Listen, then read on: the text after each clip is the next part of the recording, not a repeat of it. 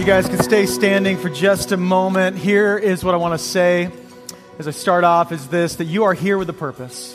Is that it's no accident that you're here this morning. And I don't know why you showed up today, or maybe you walked in going, I don't know why I'm here. But I want you to know there are no accidents in the world. That God is over all things, involved with all things, and that you have a purpose. And I've been there before where I woke up in the morning and just kind of asked myself, like, why do I even exist? What's the reason that I'm going to get out of bed in the morning? And you have a purpose, but also we as a church family have a purpose. We exist with a purpose. And so I want to remind you of the purpose of our church. ACF Church is a community of the churched, unchurched, and dechurched who work to see lost people found, found people grow, growing people trained, and trained people mobilized. No man or woman centers us, but Jesus is at the center of our community. We are a generous family living together authentically on mission for the sake of the lost. We reject superficial relationships and choose to know others and be deeply known. We speak up about our faith in our church often because time is short and eternity is long. We seek to be empowered by the Holy Spirit in ways we may have previously been uncomfortable with because we want to experience everything God has for us. We use our influence to stand up for the marginalized and hurting in our world, breaking social, racial, and denominational barriers to build up God's church. We don't take ourselves too seriously, but we are serious about Jesus. We wrestle and discuss cultural, theological, and political issues respectfully and honorably as we hold a lifelong posture of learning and discovery. Our vision and values are not driven by societal norms or cultural movements, but by the Word of God, so our lives often conflict with this world. We give, serve, and love until it hurts. It's what we do after it hurts that makes the difference. We see discomfort as an affirmation of progress. We see criticism as an evidence of impact. We see love as a way of life. We care well for our souls, our bodies, and our families without becoming self-obsessed. We are each called saints, part of the global church, uniquely empowered for kingdom work right where we are. And we will not relegate our own unique callings to anyone else. We are big thinkers, image bearers, mission mobilizers, miracle facilitators, and we'll bet the farm on what God is doing. But we're also honest about ourselves. We make a lot of mistakes, and we own it. Amen, church? We confess sin quickly, looking for ways to be accountable because freedom is worth feeling awkward. Moving forward, we step boldly back onto the field of battle because shame was fully defeated on the cross. We as a church family will honor this sacred moment in time entrusted to us by God Himself, living fully engaged with our church family, fully awake to the leading of God and fully invested in seeing it be in Alaska as it is in heaven. Come on. Amen, amen. You guys can have a seat. Man, I feel like I get off stage after that. That's so good. I need that. I need that reminder of why we exist. If you're like, what was that little manifesto? About 2 years ago in August, I took off some time. I took a sabbatical, which is just kind of a churchy word to say I took some time off to reflect, to get some space, to just kind of seek God a little bit, and really just to get some perspective. And during that time away, I felt some pressure, and it was just kind of put on by myself, but I felt this pressure like, I don't know, I was supposed to come back with a golden tablet from the mountain or something like that, like here is the word from the Lord. And I had all these people who loved me who just were like, hey, Brian, it's okay, just relax, rest, be with Jesus, no expectation. And as I was praying and just asking God, like, who are we as a church? These are the words that God put on my heart. And what I want you to know is that this isn't something we're making up. This is who you are. This isn't something we hope to be. This is what I see right now in our community. And sometimes it's just a good thing to remind ourselves of who we are. Because along the way, sometimes we forget. Isn't that true?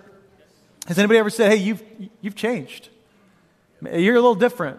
Not necessarily for the better. Like at some point along the road, you forgot who you are. And it's so important that as a church family, we know who we are. We know that we have a purpose. And what is that purpose? Well, Jesus called us to go and make disciples of all nations. That's our call. And there's this quote by this guy named Neil Cole that's been kind of haunting me for about 2 years now. And I read this often. It's a good challenge to me as a church leader. He says this: Ultimately, each church will be evaluated by only one thing, its disciples. Your church is only as good as her disciples. It does not matter how good your praise, preaching, programs, or property are. If your disciples are passive, needy, consumeristic, and not radically obedient, your church is not good. And this is a good reminder for us because we could build a great program and grow a crowd and have some fun music and lights on the stage and grieve the heart of God. And God could look down and go, that's not my bride. That's not what I was intending this to be. If you don't know the word disciple, if you're kind of new to Christianity, the disciple simply means apprentice. That we're to build apprentices of Jesus. We're to lead people to Christ, who is the hope of the world, and teach them to obey and to follow Jesus. Why? Because that is the road that leads to life. And don't you want some life for your friends? Don't you want some life for our community, for our political leaders locally, for our teachers locally, for our bosses? Don't you want some life for people? And that's our job. In other words, here's the deal. If we're building an audience and not an army, then we're not a good church. We need to be an army that's moving forward the kingdom of God. So we have a mission. And our mission is this, that we would amplify the grace of Jesus to the churched, the unchurched, and the de-churched. And if you're, just kind of unpack that for a minute, these speakers up here, these speakers amplify the music that's being played by the musician, right? So these musicians, if they turn the speakers down, you don't really hear anything. But if you turn them up, people can experience what's being produced. But here's the deal. If they don't play anything, nothing comes out of the speakers. And what I want to remind you of is that you can't give what you don't have. If people around you aren't like, man, when I'm around you, I feel grace. When I'm around you, I sense the presence of Jesus. The reason they don't sense it is because you don't have it. It's because you're not experiencing it. It's because it's not something that's within you or being experienced in that moment. I think sometimes we get a touch of God's grace, and then at some point we kind of leave it behind and move forward. So we are a grace church, just so you know. We are a grace church. And if you're here and you're like, you're a theologian, you're like, I want to just challenge you, Brian, and bring some truth. I promise you, grace is never absent of truth. Grace without truth is not grace at all. In fact, John 1 says, Jesus shows up to the world full of grace and truth. And so those things work simultaneously together, but there's always truth in grace. We are a church that wants to amplify the grace that's been given to us. If you ever find yourself being judgmental, being uncaring, being passive toward the people around you that are hurting, what you need is a dose of God's grace. You need to experience it again. You need to receive it again. You need to ask God for it. And so we amplify that grace as God's people to the churched, the unchurched, and the de-churched. Now, there are a lot of churches that want to build up church people, and we do. In fact, if you're here and you're maybe from out of state and you just moved to Alaska, you just got PCS'd up here or a job up here, and you found ACF Church and you're a Christian, I'm so glad you're here. We need you. We need people who are followers of Jesus, who know their Bibles, who know what it's like to be part of a family together, to serve together, to love people, to be on mission. And so we need you. But here's the deal. We don't just exist for you. We will not be a church that exists just for the church. We are also a church for the unchurched and the de-churched. There are people, so many people in our community that are completely unchurched. You'd be surprised how many of your friends have only been to church at a funeral or a wedding. That's literally their only experiences with this. They drive by here and they're like, I wonder what's with all the cars. I wonder what it's like in that building. They have no idea. And then there's the people that are de-churched. They had an experience and it was bad. They're like, I don't like church, right? It was either boring or they were wounded somehow and they got some church hurt or something happened where they were like, I didn't connect with it. And so we have a real heart for people who have some wounds, who are maybe a little cynical about the church. And this mission, this isn't just something we're making up, by the way. This is just what Jesus did. Jesus reached out to the church, the Jews of his community, and shared the good news of the kingdom of God. Gave them something better that they needed to believe. He went after the unchurched. We see Jesus with the woman at the well, right? She's living this sinful, rebellious lifestyle. She's just after a little bit of water. Jesus says, I am the living water. I'm going to quench your thirst. You'll never be thirsty again. This woman gets saved. She finds salvation in that moment. We see Jesus' interaction with the de-church. There's this guy named Nicodemus, who is a religious leader who had this sense in his heart and his mind that there was something more than what he'd experienced about his faith. And some of you are here like that today, where you've got faith, you believe in God, but there's something about it that's, it's just not, it's not fulfilling. Like you sense there's something more than what you've experienced. And I just promise you the answer is yes, there is more. There's absolutely more. And we want to reach all these different people. And so we have a mission. We also have values that support the mission. And if you maybe are a business leader or lead some people, you know that values are really important because they align our behavior and our thinking with our mission. They are tests for us. Like, are we living toward the thing that we actually want to accomplish? And one of our values as a church is this: life is a mission, not a vacation. It's on the t-shirts that you see up here. Life is a mission, not a vacation. Now, I love me some vacation, I'll be honest. Vacation's kind of fun. In fact, my wife and I, we just went on vacation, went down to Alabama, went to a Bama game, Roll Tide. They lost, but it was good. It's a good game. She's a Bama grad, so I'm a Bama fan by marriage, but it was a great time and I loved it. It's one of our personal financial goals that we want every 3 or 4 years to be able to fly down, so we save up and do this trip, and it's just awesome. I love going down there to these games. I love vacation. In fact, in the room here, shout it out. Like, if you could fly for free anywhere today to go on vacation, where would you go? Give me some place. Hawaii, Germany, Valdez. Oh, Valdez. Somebody on Wednesday said Wasilla. I was like, I don't. It's pretty easy. Yeah, I love it. I love some vacation. I love it. We love going on vacation. Vacation can be a good thing. There's nothing wrong with vacation when you're not running away from something. When you're running towards rest for vacation, that's a good thing. But when you're running away from your life, vacation is not a good thing.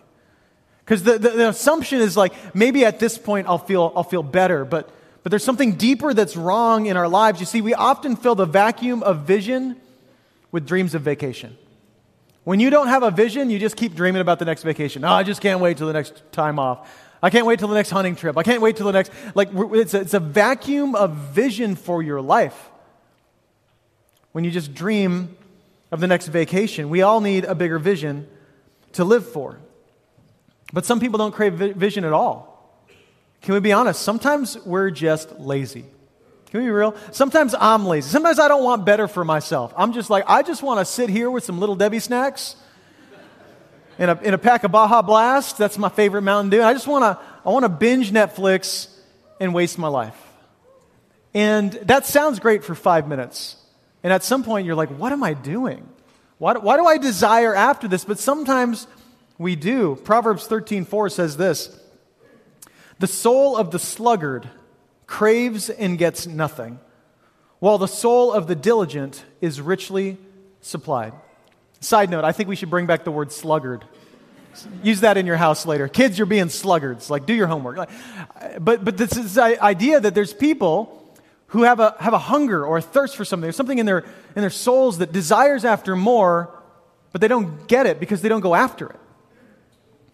The text continues to talk about somebody who, it's like they have a table full of food and they're famished, they're so hungry, they just need some food, but they don't have the motivation to just grab the food, pick it up to their mouths. That's lazy, right? Like, that's another level of lazy. Like, you starve to death at a table full of food. This is what it's like in the world today.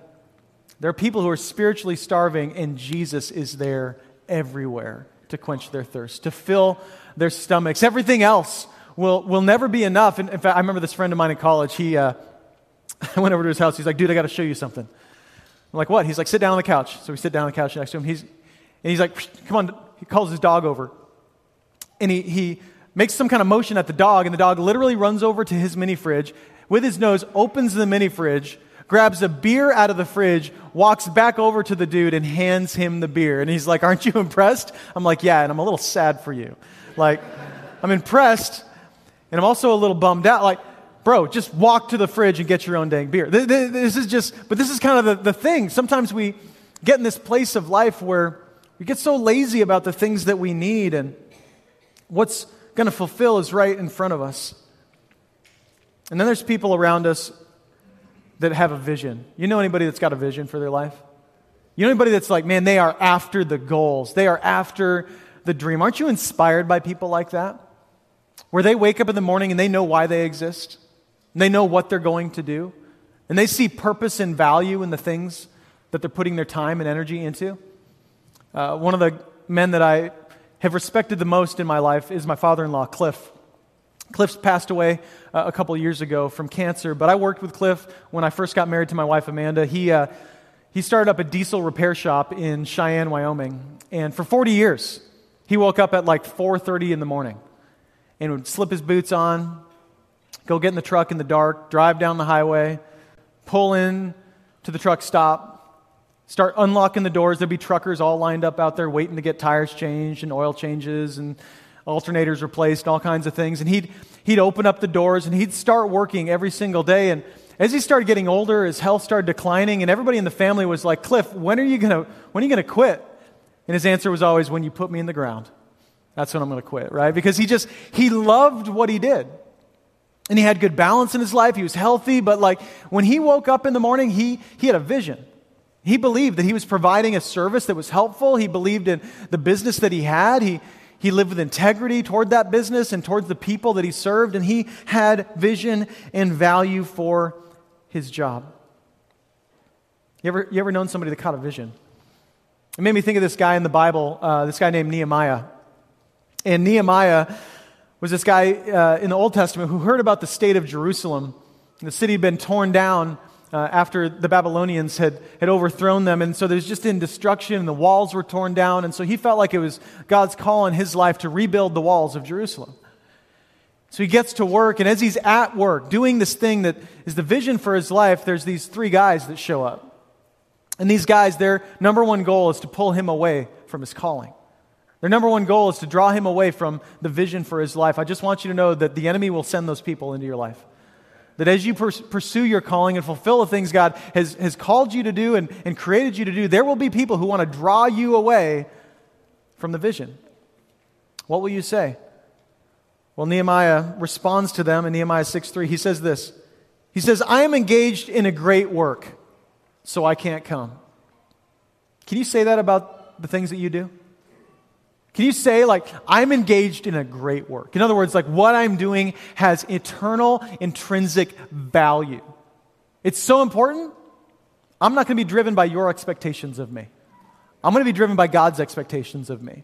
So I'm so busy, I can't come. And he asked a great question, why should I stop working to come meet with you? Some of you guys need to say that to the things and the people in your life that are trying to draw you away from the most important things in your life. Why should I stop doing what I'm doing to come and meet with you? So we have this mission, we have values, we also have a vision as a church family, and you'd have to kind of close your eyes and plug your ears to not hear it after about 2 weeks here at ACF. We say it all the time, and our vision is for it to be in Alaska as it is in heaven. And once again, like, we're not that creative, okay? This isn't something, oh, man, that's kind of catchy. No, these are just the words of Jesus, basically. So the disciples asked Jesus, teach us to pray. We don't know how to pray. And Jesus teaches them to pray, and in that prayer that we know as the Lord's Prayer, he teaches them to pray that it would be on earth as it is in heaven. We just happen to live in Alaska. We said it's our vision, and I believe God's vision, that it would be in Alaska as it is in heaven. Now, when you think of heaven, you might think of a lot of things. Like, what are we trying to, like, floating on clouds and, like, little cherubims floating around? No, like, heaven on earth is where the story's going. When Jesus teaches them to pray that it would be on earth as it is in heaven, he's teaching them to pray for a promise. The promise is that heaven is coming, friends. Like, heaven is coming. God will be living on earth with humanity. Here's what it looks like. It looks like one king. Not many kings, one king. It looks like one kingdom, not kingdoms fighting against one another. It looks like peace between God and man.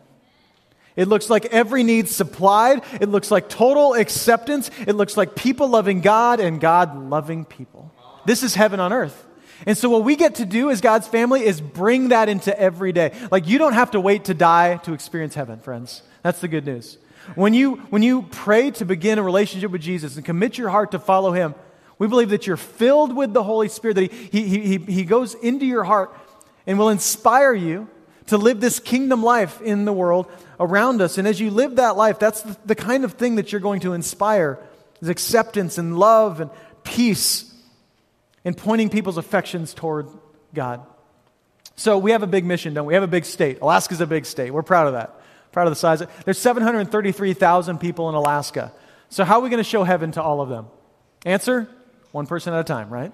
One person at a time. Now, what's this going to kind of look like? Well, we've drawn out a bit of a roadmap. If we got a mission, we need a bit of a roadmap to go after the mission. This is a roadmap that we've got here. This is our Impact Alaska roadmap. And in the center is Kingdom Movement. Do you know that before you ever got to Alaska, or before I ever got to Alaska, the Holy Spirit was at work in this state? And do you know that after you and I are dead and gone, the Holy Spirit will continue to be at work in the state? Do you know that there are believers, not in this building, in our communities, and way beyond ACF Church, that are following Jesus and bringing the kingdom of God everywhere they go? Now, and so this is important that you see this. ACF Church is not the center of Kingdom Movement, okay? We are not the center of the universe in Alaska. Praise God. God is at work. He's doing things. So what we do is we invest in His Kingdom Movement. We pour ourselves into what God is already doing in our state. And as we pour ourselves into the Kingdom Movement, what flows out of that is an impact on our state that will change our businesses, our families, see relationships healed and marriages restored. We're going to see the prison system change. I was at a dinner last night just seeing some amazing things, hearing some stories about what God's doing in Highland Prison and the prisons around our state through so many of you serving faithfully. We'll see mental health impacted and schools being changed and the base being changed by this Kingdom Movement that we're invested in. And here's the thing, this stuff's all happening right now. I mean, I wish I had time just to parade the stories up here, but this is you guys. If you're like, well, where's the ministry to businesses and families? That's you. You're the ministry to the businesses and families. You're the ministry to the prison systems and the schools. Like our strategy to reach our state, what is it? It's you. You're the strategy because you are the people of God. You are the Kingdom Movement that God is doing around us. And there is a lot at stake. As we said earlier, time is short and eternity is long. 2 Corinthians 5:10 says this, "For we must all appear before the judgment seat of Christ, so that each one may receive what is due for what he has done in the body, whether good or evil." Do you know that you're going to stand before God in a place of judgment? And you're like, oh, that's kind of scary. No, if you're a believer, your judgment is different. The judgment seat in this text, the word is the bema seat is actually the word. It's a judgment seat not for punishment, but for reward. And you're going to stand before God and make an account for what you chose to do with maybe the 80 years you got floating around on this rock. Revelation 22:12 says, "Look, I am coming soon, bringing my what? My reward." Y'all want some rewards? Like, two of you want a reward in heaven? Okay, it's me and you guys. No, do you want some rewards? Like, for real. Like, does that sound not spiritual enough? No, like, it's good to want reward from God. But in the end, we're not doing it for the reward, but when you are faithful to God, there is a reward in eternity with Him. Praise God. Like, I don't know how it works, but somehow your eternal accommodations are affected by what you do today. I don't know what it looks like. All I know is I want it. I want to be a part of it. I want to experience it. I want to see it. So the question I have for you today is this. What mission are you really on? Because I promise you, you're on a mission. And maybe your mission is to be as lazy as possible. Maybe your mission is to, you know, it's Little Debbie's and in Red Bull. I don't know what your mission is, but everybody's got a mission. Maybe your mission is, I want to find that Mr. Right. I want to find that perfect girl. My mission is just get through college. Come on. You know, my mission is get these kids out of the house. That's my mission right now. My mission is to try to stay married right now. My mission is to try to just save enough for retirement. Like you see, we've got a lot of missions. The question is, do you have a worthwhile mission? Because you only got a certain number of years on this earth. And is it a worthy mission that you're living for? Does your mission go beyond your household? I think there's a lot of people, and I get it. I've got 3 kids. My primary ministry is to my children. But let me just tell you that you have to reject the words of Jesus in what's called the Great Commission in order to focus only on your family as your only mission field. You hear this, like the kingdom of God is bigger than your plot line of your house. It's bigger than that. So I will serve faithfully my kids, my wife. They are my primary ministry, but they will not be my only ministry. Because Jesus said, I want you to go make disciples of all nations, baptizing them in the name of the Father and Son, the Holy Spirit, and teaching them to obey everything I commanded of you. That's a call to every believer, not just me. So are you living a worthy mission? There's so many people in our church that inspire me. We have a great staff at ACF. Can we just give it up for our staff? Man. If you don't know the people that are on staff at ACF, they're incredible. These are people that are educated, that are talented, that have walked away from careers. Some of them, careers making triple what they're currently making just because they believe so deeply in what God is doing through ACF Church. It's amazing. In our serve teams, can we give it up for our serve teams, people? It's so good. Oh, my goodness. We have amazing people that serve every week. They were shaking hands at the door when you showed up. They made you a cup of coffee. They're in the band behind me. And here's what you need to know about our serve teams is they don't have any more time than you do. So I'm just going to be real with you. The most common reason that people say they don't serve is because they don't have enough time. So here's what I want you to do. Before you leave at the door with one of the serve team members, say, hey, do you have a lot more time than me? I want you to ask them that question. Do you just have like a lot of extra time in your life? Is that why you're serving here? What's the answer going to be? No way. They got kids. They got jobs. They got a lawn that's too long that they should have mowed yesterday when it actually stopped raining. They got stuff. Here's the difference. They caught a mission. They caught a vision. And they said, I see lives being transformed, and I want a piece of it. Right. And that's why they're serving. So we're going to have a little fun here for a minute, all right? Can we have some fun? We're going to have some fun here for a minute, and I want to actually introduce some people. And have you just hear some stories of what God is doing through our serve teams. And so I want you just to go crazy. And I want you to give it up for our ACF First Impressions team. Come on, give it up.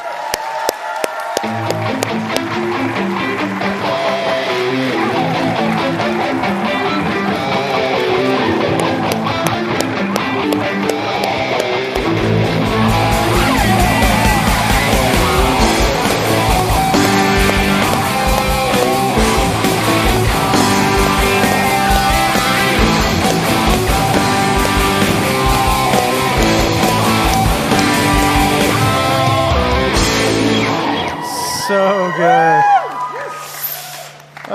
Can you play Van Halen in church? I think you can. I don't know. We just did it. Hey, tell us your name. Tell us where you serve. Yeah, hey, I'm Colleen McGeorge. Oh, yep. Maybe. Maybe there. And I oversee, I'm not quiet, so I can do it without a mic. I oversee the First Impressions team here at ACF. Go. That's right. So our mission on the ACF team, First Impressions team, is to create an environment where you guys get to hear the grace of Jesus. Mm. So we do that through our greeters. Please don't ask them if they have more time than you. They're meeting you at the door. We got our ushers seating you. Best seats in the house, right in the front here. Yep. Coffee, like Brian said, they're giving you your coffee. They're praying for you back in Praise our prayer God for room. Coffee. Praise yeah, God. Right? And they're out at guest services. So if you guys have questions, those are the guys you go to out there to get plugged in, to ask any questions. Our first-time guests get T-shirts back there. And then we have a behind-the-scenes team that makes sure that this place is ready for you when you come in. So after you leave, we get it ready for the next service that comes in. So it's a great place to serve. It's a great starting point. Anybody can do it. You don't even have to be a believer to serve on my team. We'll take you, and we'll just walk with you in that journey. Yep. So I want to introduce Joseph to you. He's one of my serve team members. How's it going, y'all? Joseph, what do you do on the fit team? As part of the fit team, I serve in the prayer room. Okay, and why do you serve? Funny enough, I realized at one point in my time that I needed help in my prayer life. I realized it was something that we always hear being Christians that, just pray about it and just take things to God. But sometimes we forget that that's sometimes the most important aspect of our relationship with God. He gives us the ability to talk directly to him through prayer. So with that, it just allowed me to help me grow in my prayer life as well. Awesome. Tell me about your favorite moment serving back in the prayer room. My absolute favorite moment that I had in the prayer room was actually my very first time serving. It gave me the experience to serve with Christine and Barbara, and when we were back there, there was a woman who came back who you could tell that she had some fear in her eyes. She was very nervous about being here, and when we got to talking to her, we realized that when she wanted to accept Christ into her life, she was so scared about what the enemy and the devil would do to her once she gave her life to Christ. Hmm. It was. it was just that moment of fear, and just for her, it was amazing to watch all of a sudden this calmness wash over her when she sat there and realized that her faith is more than anything that the enemy can do to any single one of you. Amen. He has already given us the ability to win. He has done that for us. And as we were in that prayer room back there, I'm not an emotional person. I was crying at this point because she right then and there gave her life to Christ. Amen. Yes. Said that I will put my faith in you. And that was just the most amazing thing in time that I've had in that prayer room. Very first time. And he was hooked. He was hooked. Yeah, absolutely. So yes. If you guys want to join us and just see what it's like, get your feet a little wet, come and join the First Impressions team. Awesome. Give it up. All right, all right. I want to welcome up now our ACF Kids Serve team. Come on, give it up.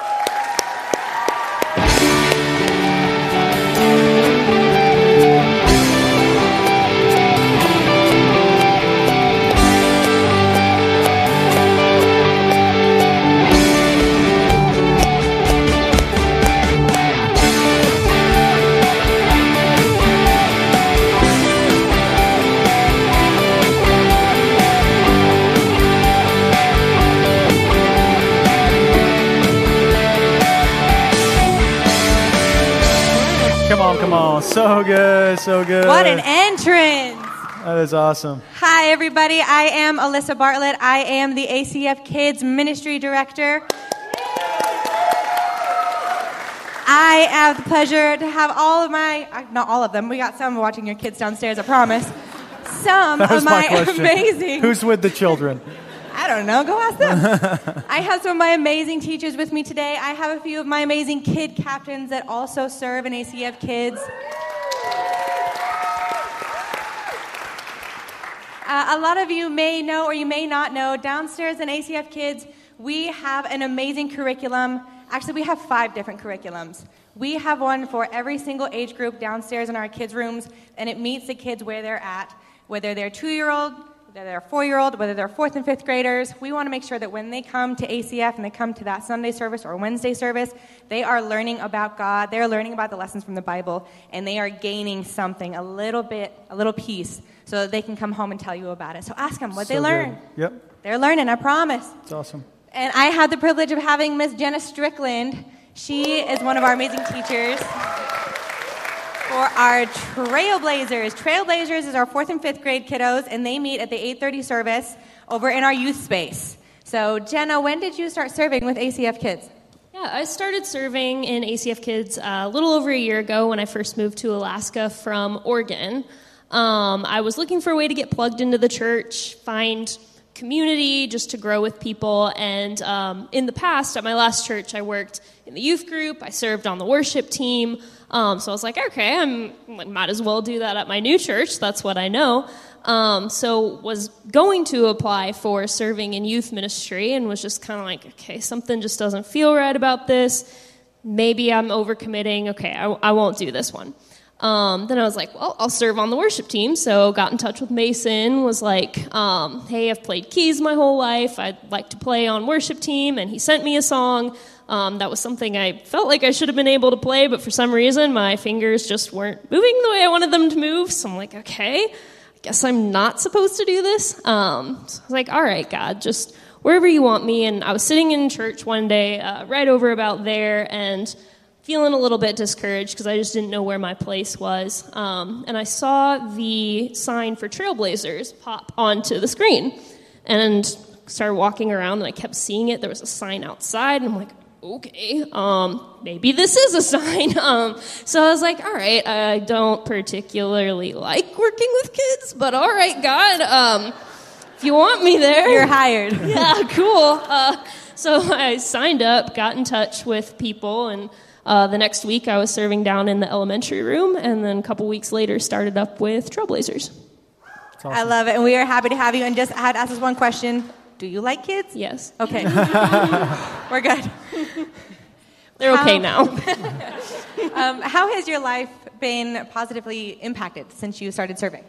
I'd say first off the community, not just the community of awesome leaders that I get to volunteer with every week, and just seeing the kids and being able to grow in that joy together. Some mornings just trying to get out of bed, like, all right, drag my feet to church. It's really early. They asked me to be here at 7:30 this morning. I'm like coffee. Destructo mode, and she brought me coffee, so we're okay. But just being able to come and see that joy, share in that joy. Like, there are mornings I've just been so tired, and yet I come into Trailblazers with these guys, and they're just like jumping around. They're like, life is so good. And I'm like, all right, I guess life is good. Cool. So they get me fired up too, and like genuinely fired up, not this fake version. And that's just been really impactful for me. I love that. And Jenna, one last question for you. What has been your favorite memory since serving with Trailblazers? I would say first off, baptisms. I love seeing when any kid gets baptized and so just good. Come to grow their faith in the Lord and have that representation that they're just publicly wanting to share with everyone. Super cool. One of my favorite memories actually happened last week.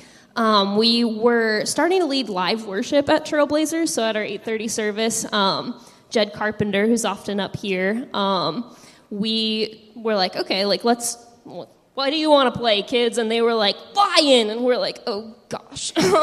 So Jed and I are like, okay, we'll learn this difficult song that we don't particularly know how to do this, and they're really high notes out of my range, but I was like, okay, I guess I'm gonna sing this, but getting on stage in front of these 4th and 5th graders, like, all right guys, let's get fired up for God, and seeing them, we used to watch videos for worship, and seeing them go from kind of standing there watching the videos to having this live expression, and you just hear them say, like, as I'm singing it, they're like, let the lion roar, and they're all screaming it out of the top of their lungs, and I'm like, whoa, okay, cool, but seeing them just, like, on fire for God in that way, I'd say it's been my favorite memory serving here.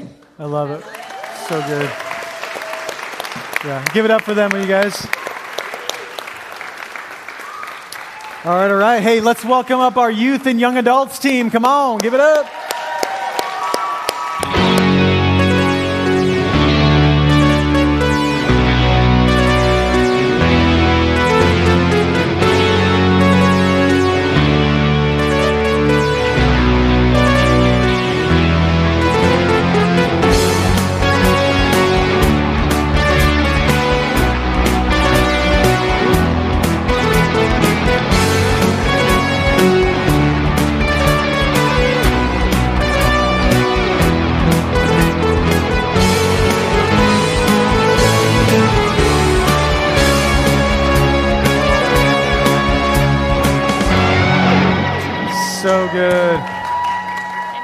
Any starburst injuries in the room? You didn't expect that, did you?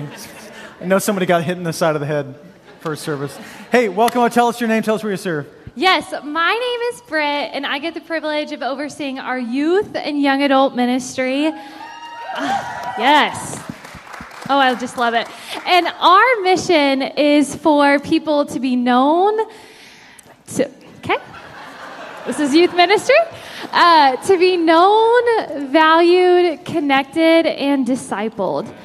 And this generation is powerful for Christ.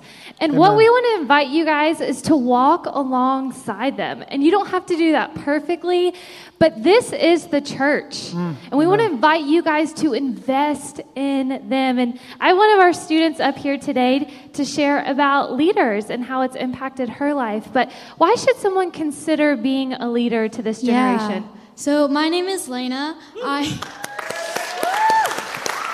I am 13 years old, and I have been going to youth group for about 3 years now. And it's really important to have a leader in your life because it's a role model that you can look up to and someone who you can go to that's outside of your family and be like, hey, I got a few questions about God. What can you tell me? And like Britt said, you don't have to do it perfectly. Just be there for us in that time. And you've had a leader that's had an impact on your life and your story. Can you share a little bit about that? So last year, I was going through a pretty hard time at school. I had a friend group for about 3-ish years, and they were starting to fall apart.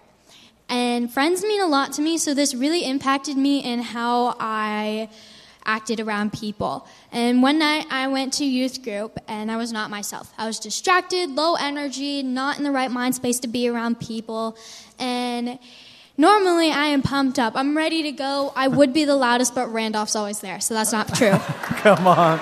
Low blow. Low blow. And a youth leader noticed and was like, hey, you seem pretty down. What's going on? Like, are you okay? And I vented. I was like, girl, you have no idea. And I said word. I like spewed. It was like a waterfall.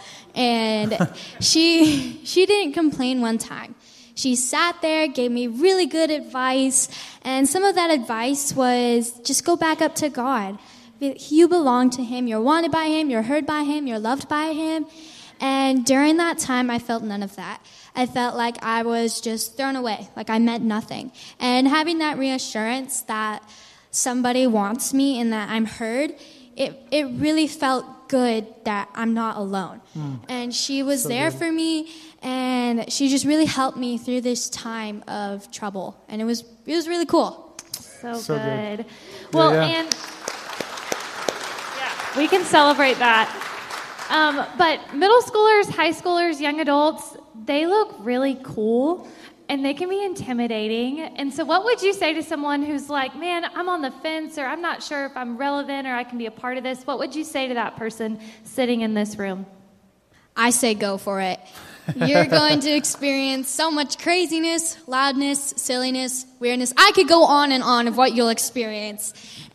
But most importantly, we are willing to take in advice. We need somebody in our life who's just going to direct us towards God, who's going to lead us in our journey through Christ, and especially through middle school and high school years, because we all know they're tough. Come on, preach. Preach. So good. Give it up for them. All right, all right. Well, we'd love to have every team up here, but we have our final team come up here. So welcome up our worship and production team. Come on.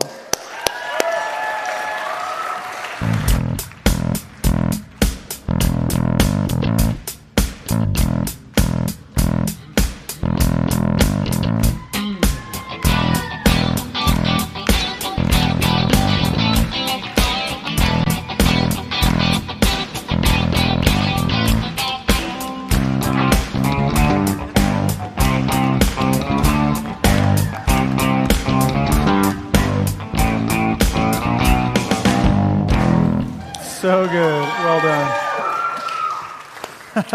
What's up? What's up? How you doing? Welcome. What's up? I'm Mason Venthouse. I lead the worship and production team and a few others, and we'll get into what those look like. But first of all, I just want to share out why we do what we do.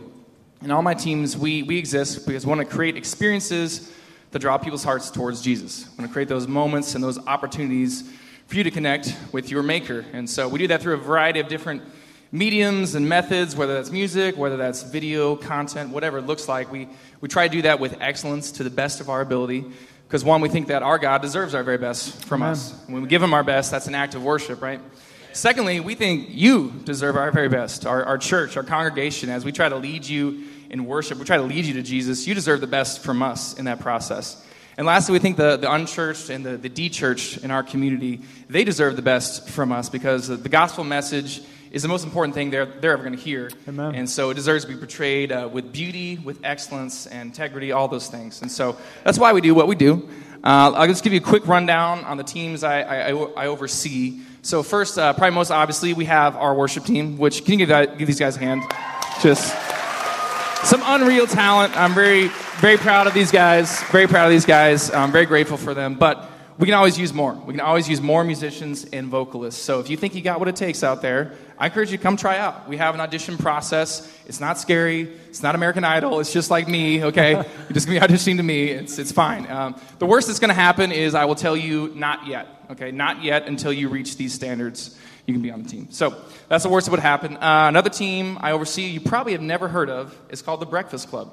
The Breakfast Club. And this team is near and dear to my heart, okay? Because these guys, they make breakfast for us every Sunday morning and deliver that to the team members that are serving all Sunday morning long. So such a blessing. Thank you so much if you're on that team. We love you. We really do. So maybe, give them a hand. Breakfast Club. They're kind of a secret team. We're pulling them out of the shadows, all right?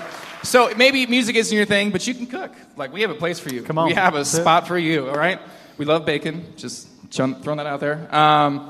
Let's see. We have our production team, and that's these guys in the booth back here. Give it up for the production team. Give them a hand. These are the unsung heroes back there.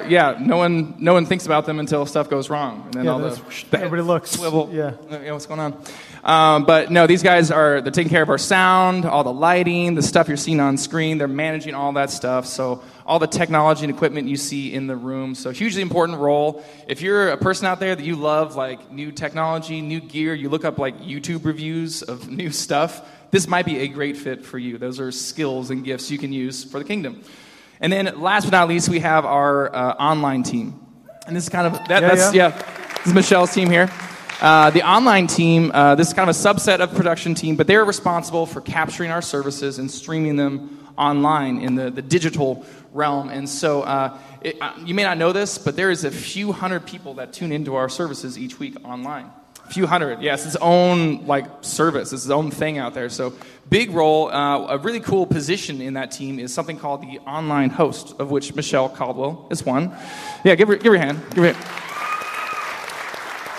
So an online host, they're taking prayer requests, they're interacting with people online, just trying to build that community. But there's been some really cool moments that have happened. Michelle, could you share some of those moments you've experienced as an online host? Absolutely, thank you. Shout out to our online family. You are important. We love you. We do love you. I have two really just impactful moments that I'd like to share. I love serving. I absolutely love it. It just really fills me, and so I want you to know that you fill me. Hopefully, I've helped fill you a little bit. All for the army, all for God, right? So the two stories, true stories. Sitting online at Easter service, you all are all at Eagle River High School, partying it up, doing baptisms, and it's just rocking the roof. And we can tell that online. We can see the passion. We can see it going on. We can see God moving. And all of a sudden, one of the online family says, a mom says, we want to be baptized. And I'm like, whoa, wait, what do I do? And so I reach out. I get out my phone and texting, and I get out my iPad, and I'm in there, and I'm reaching out to anybody that I've seen in the service. What do we do? And I'm like, get in your car, drive, go see Pastor Brian. He's going to do this today. You're going to rock it. And it worked. Yeah. That family was baptized. Praise Jesus. Wow, so good. Yay. Amen. And we serve all kinds of things. So we get people who are tuning in because they're on vacation in Florida, you know. We get people in Afghanistan who are serving in the military. We get people from all over the world. But one of the biggest impacts was right here in our parking lot. Right here in our parking lot, there was a young person sitting in a car in the parking lot, but they were online. And they were just chatting online with a prayer request and, you know, just pray for me.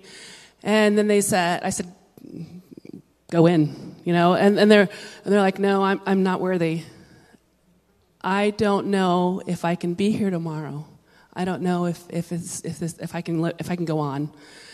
And whew, I'm just me, you know.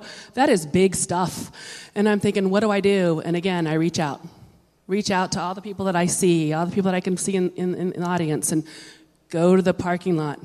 You know, I'm asking, what color car do you have? Is it a Subaru? Is it a Dodge Ram? What are you sitting in?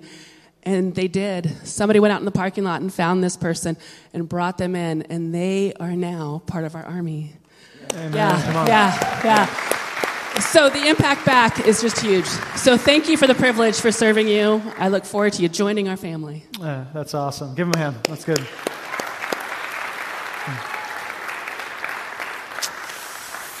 Well, hey, these have been amazing stories. I hope you're inspired. I know I am, just by hearing about what God is doing as people live on mission.